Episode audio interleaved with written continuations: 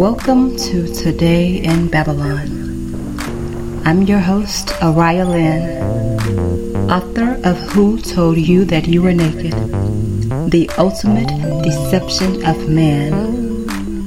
I want to challenge you to question everything you've ever been taught in religion. Because what you don't know can hurt you. We're going to uncover truth together on day in Babylon with Araya Lynn.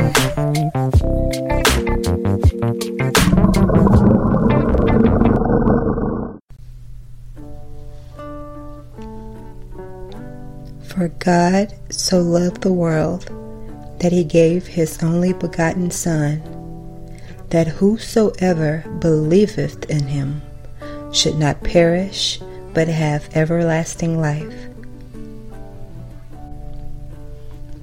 But what does it actually mean to believe?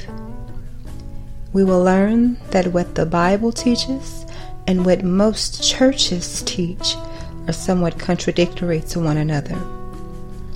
As I mentioned in episode 1, Satan has used the church as a weapon against God because our trust is there.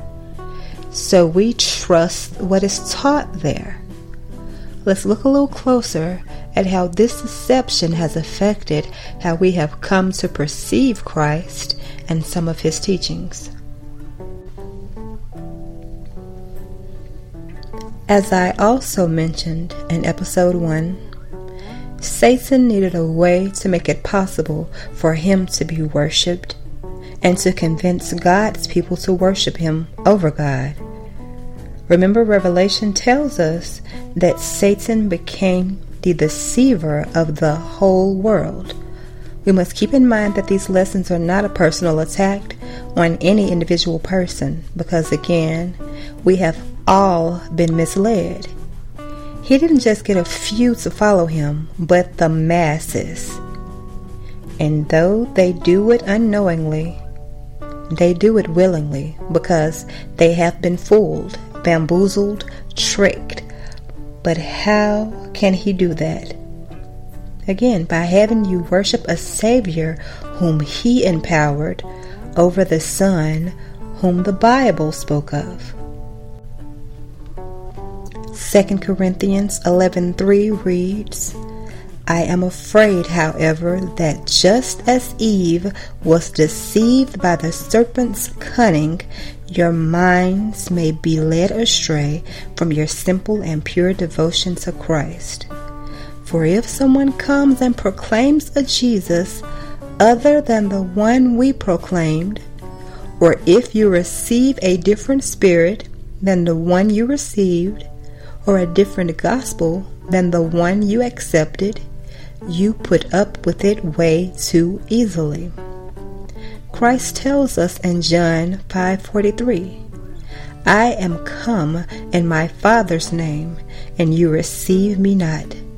If another shall come in his own name, him ye will receive. Was Christ not rejected in his day? Isaiah 53 3 says, He was despised and rejected by men, a man of sorrows, acquainted with grief like one from whom men hide their faces. He was despised, and we esteemed him not. Is Christ not still rejected today? Little do we know, we have been taught to reject him as well, because as the goal was to do away with Christ's actual teachings and his mission in his time, that goal hasn't changed in our time as we live in a world that is under the sway of the wicked one. Christ was killed and his story was changed and embellished, and we were taught to worship God in the way man wanted to worship God, and not how Christ taught us to worship God. Do you not think that Satan having deceived the whole world, didn't have the power to control the narrative of Christ and also control how we worship Christ and the Father? Yes, of course. Satan has used the church to teach you a different version of Christ than the Son who was sent by the Father. We have been taught a version of Christ that makes us lazy in worshiping God, makes us acceptful of all things, and who has taught us that the laws of God are not important because we are loved and always forgiven. But let's examine what the scriptures tell us about Christ.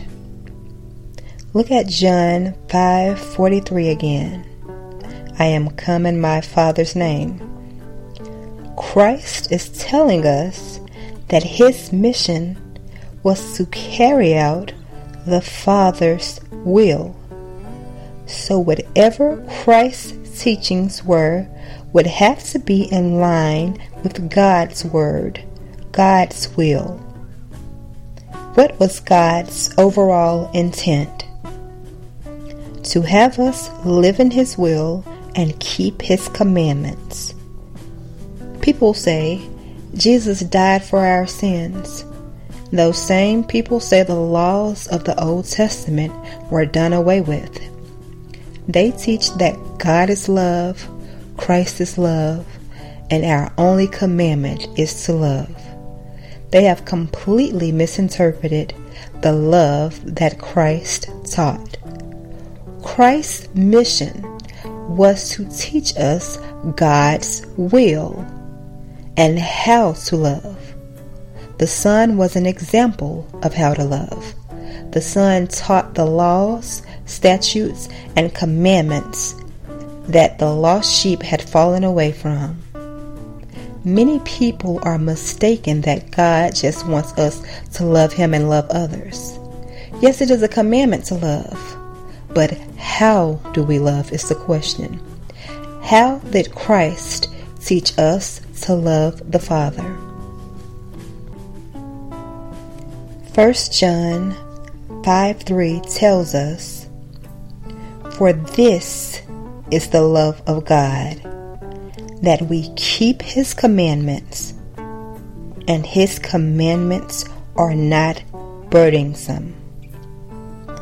God's ultimate intent was that we would keep His commandments willingly and without grief, that we would not complain and we would not sin against Him. That is why he gave us free will. He wanted his creation, us, to have a choice. And those who keep his commandments would show their love for God. John 14, 15. If ye love me, keep my commandments. As simple as that. John 14, 21 says, Whoever has my commandments and keep them is the one who loves me. The one who loves me will be loved by my Father, and I will love him and reveal myself to him. In John 14 23, Jesus replied, If anyone loves me, he will keep my word. My Father will love him and he will come to him and make our home with him. 1 John 2 3 says, By this we can be sure that we have come to know him if we keep his commandments. 2 John verse 6 And this is love, that we walk according to his commandments. This is the very commandment you have heard from the beginning that you must walk in love. Yes, Matthew 22 37 through 38 says, Jesus declared, Love the Lord your God with all your heart and with all your soul and with all your mind. This is the first and greatest commandment.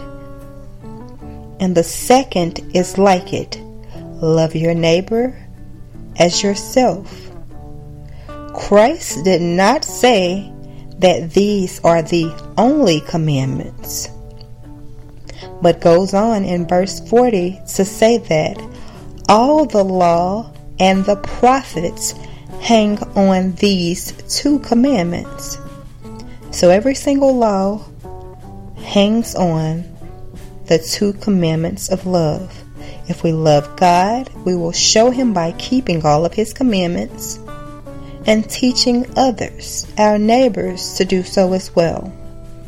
These laws have been put in place to keep us all safe, to keep us in honor to God, and to show us how to respect one another. So, what is the overall message of all these scriptures?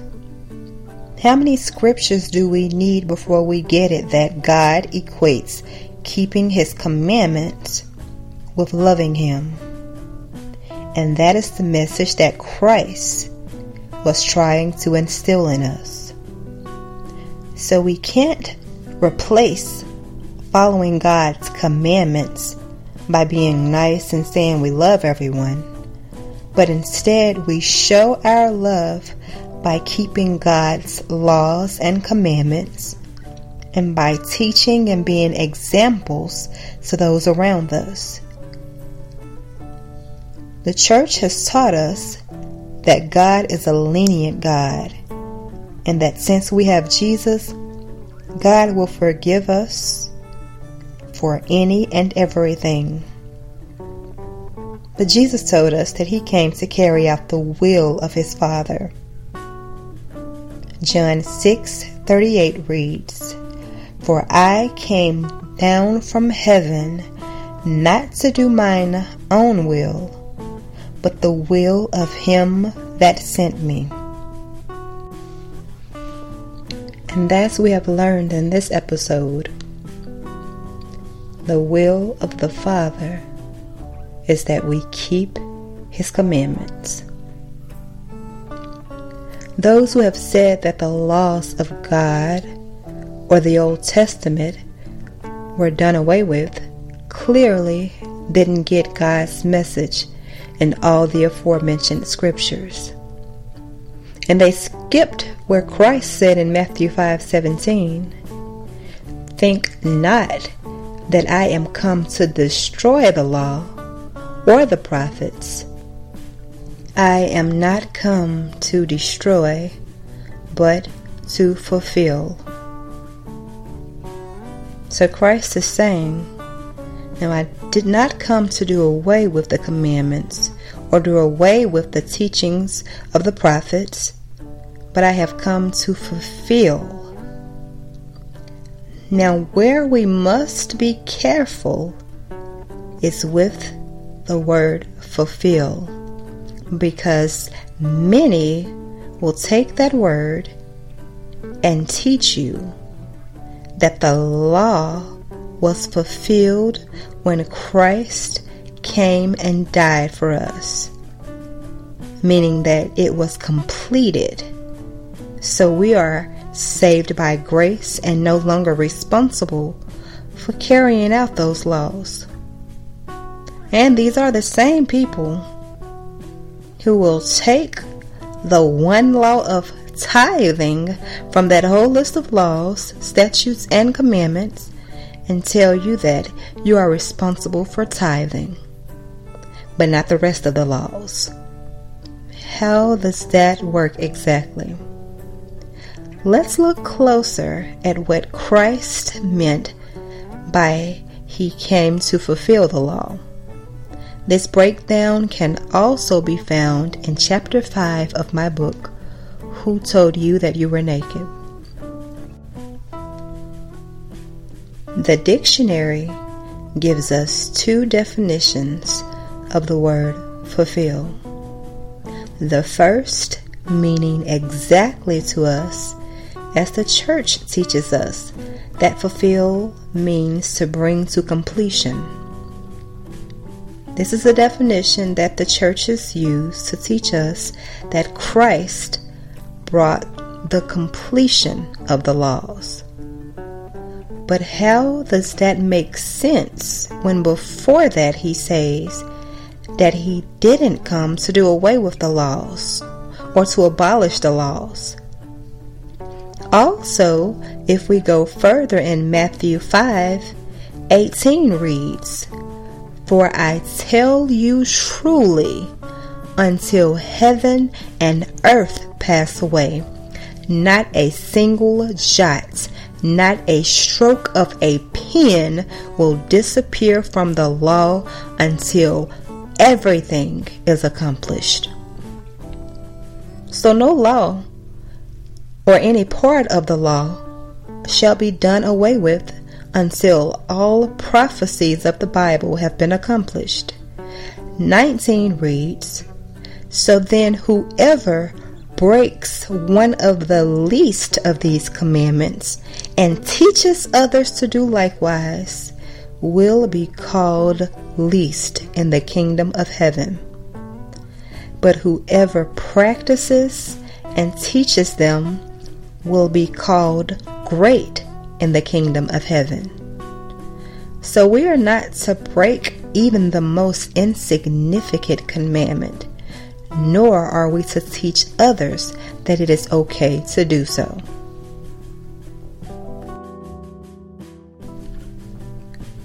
So if Christ tells us this, then who is teaching us that these laws have been done away with?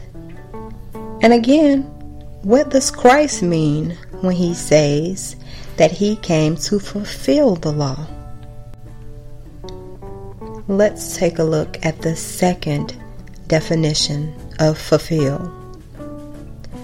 The dictionary says to fulfill a task means to carry out that task.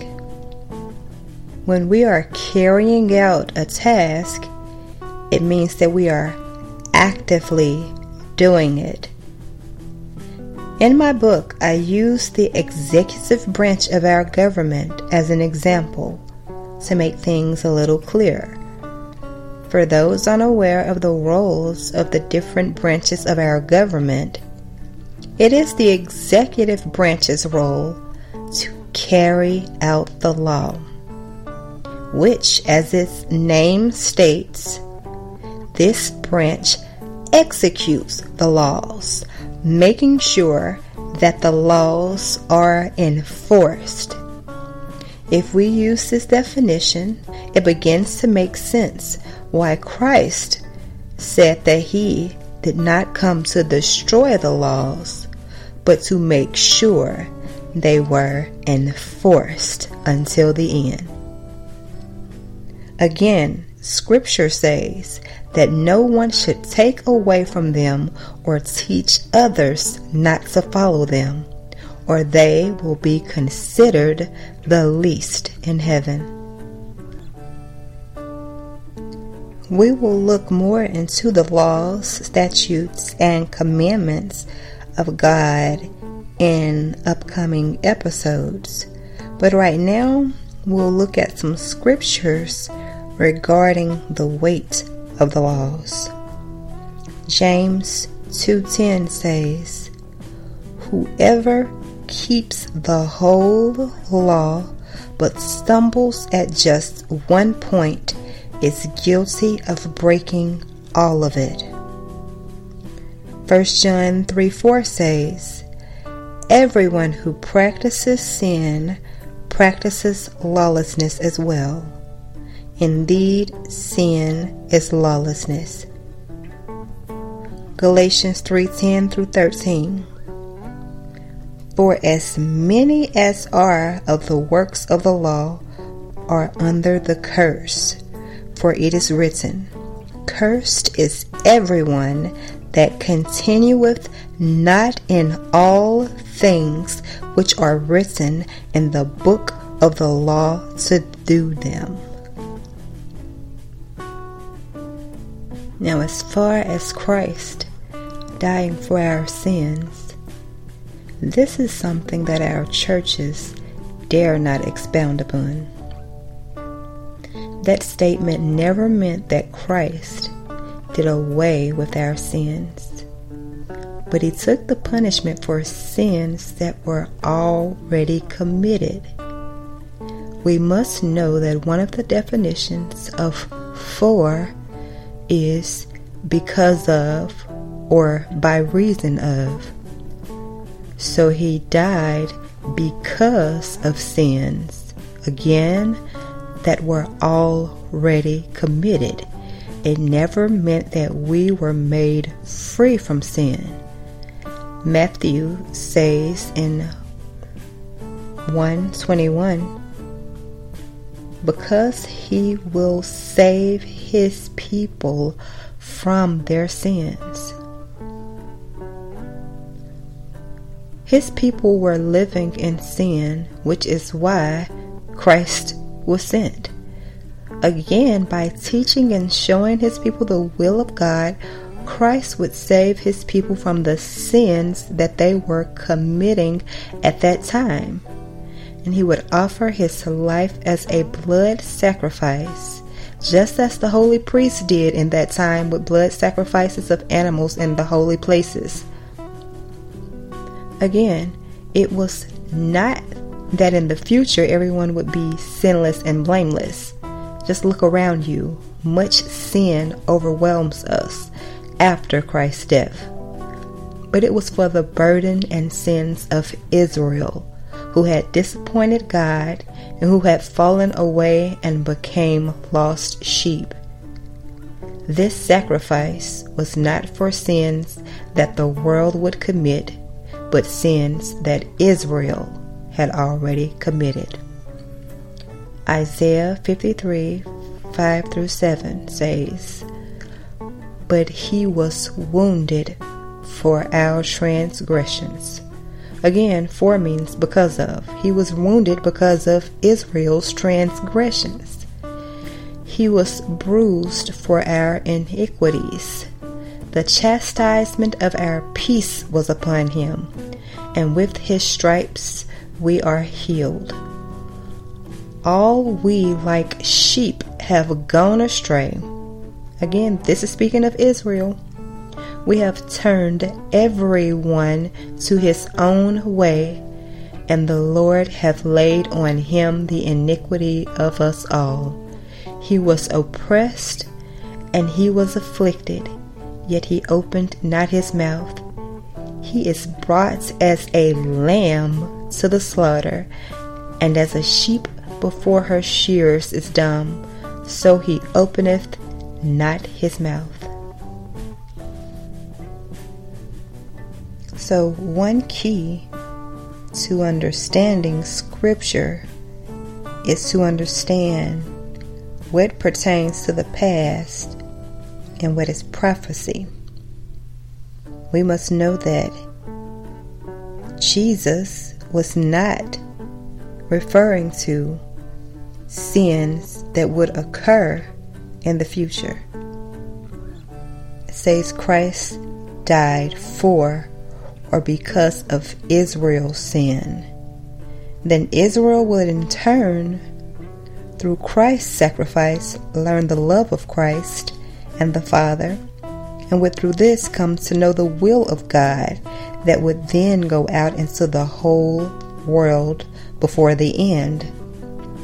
To understand this further, it is of extreme importance that you know who Israel is and who are the Gentiles to understand all the scriptures surrounding who Christ was sent for and who and what he died for. That discussion will come in future episodes. But again, we're taught that Christ came to do away with the law and died to rid us of our sins. But none of that makes sense. Why do we have to answer for our sins in judgment? And what governs us if there are no laws? There is still wrong and right in the eyes of God, right? Is there not? Many misinterpret Romans 10:4 where it says, "For Christ is the end of the law for righteousness to everyone who believes." Yes, Christ is the end of the law. As the second coming of Christ is the end of this world as well as the laws. Scripture is not telling us that Christ has ended the law by his death. But remember that the law is done away with in the end, and it will be through Christ that those who believe in him will be saved by him in that end. Once saved by Christ, the law will be no more. Again, only after heaven and earth pass, as stated in Matthew 5:18, will the law be no more. Because in the new heaven and earth, righteousness will dwell, as we are told in 2 Peter. 2 Peter 3:17 through 18 tells us, "Therefore, dear friends, since you have been forewarned, be on your guard so that you may not be carried away by the error of the lawless and fall from your secure position, but grow in the grace and knowledge of our Lord and Savior Jesus Christ. To him be glory both now and forever. If we go back to Romans 10, verses 13 and 14, it says, For everyone who calls on the name of the Lord will be saved. How then will they call on him in whom they have not believed? There's that word believe again. To know Christ is to believe in Christ. And only then, by knowing and believing in Christ, will you be able to call on Him. Remember in episode 1, we learned in Matthew that not everyone who says, Lord, Lord, will enter the kingdom of heaven. It tells us that it was not Christ whom many have called on and prophesied in the name of, so he doesn't know them. Only those who believe in Christ know the true Christ and can call on him. And that would be those who believe and follow Christ's teachings. Again, what is that? The will of the Father. Jude 121 says, Keep yourselves in the love of God waiting anxiously for the mercy of our Lord Jesus Christ to eternal life. Again, there goes that phrase again the love of God. What have we learned is the love of God? 1 John 5 3 again tells us, For this is the love of God that we keep his commandments. So believing in Christ is more than saying, I believe in Jesus and believe Jesus died for my sins. It means believing in His message, believing in His teachings, and following the will of God as He did. It means trusting in and accepting and keeping God's commandments so that you may have everlasting life. The Bible teaches us that God does not change. If God tells us to love Him by keeping His commandments, and Christ's mission was to instill that message, how do we not accept this? We have been taught that Christ was here spreading love and miracles, but those teachings bypass that Christ was here teaching law, which is one of the reasons why he was hated the Christ we have been presented with in church has been used to keep us from showing our love to God and have kept us away from keeping His commandments.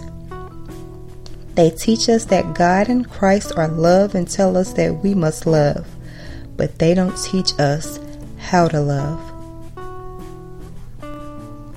We are taught a version of Christ that is not of the Father, but a creation of Satan, and who the Bible speaks of in John 5:43 as the one who came in his own name, teaching you a gospel other than the one that was taught by the Son, that we have come to accept way too easily, as 2 Corinthians tells us.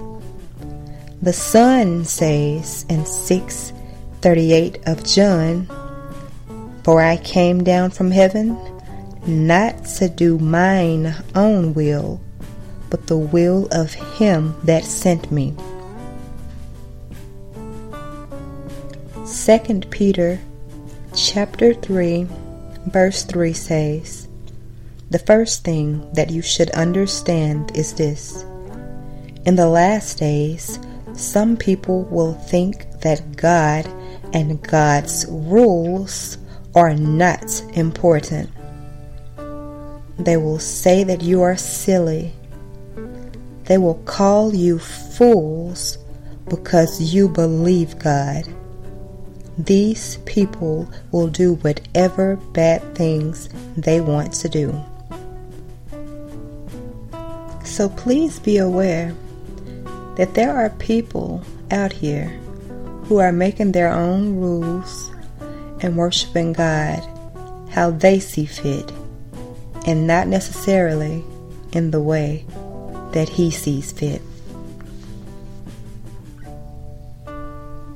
So, this is not the end of our discussion on Christ, as we still have more to cover on how his message has been skewed and how we have also been given images of Christ that we have come to bow down to and worship. This version of Christ has become an actual idol that we were warned not to worship.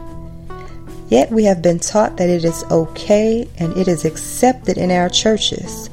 So again, we accept it easily. Let's discuss more of the teachings of the church and the traditions of man that we have come to accept in episode 3 on Today in Babylon.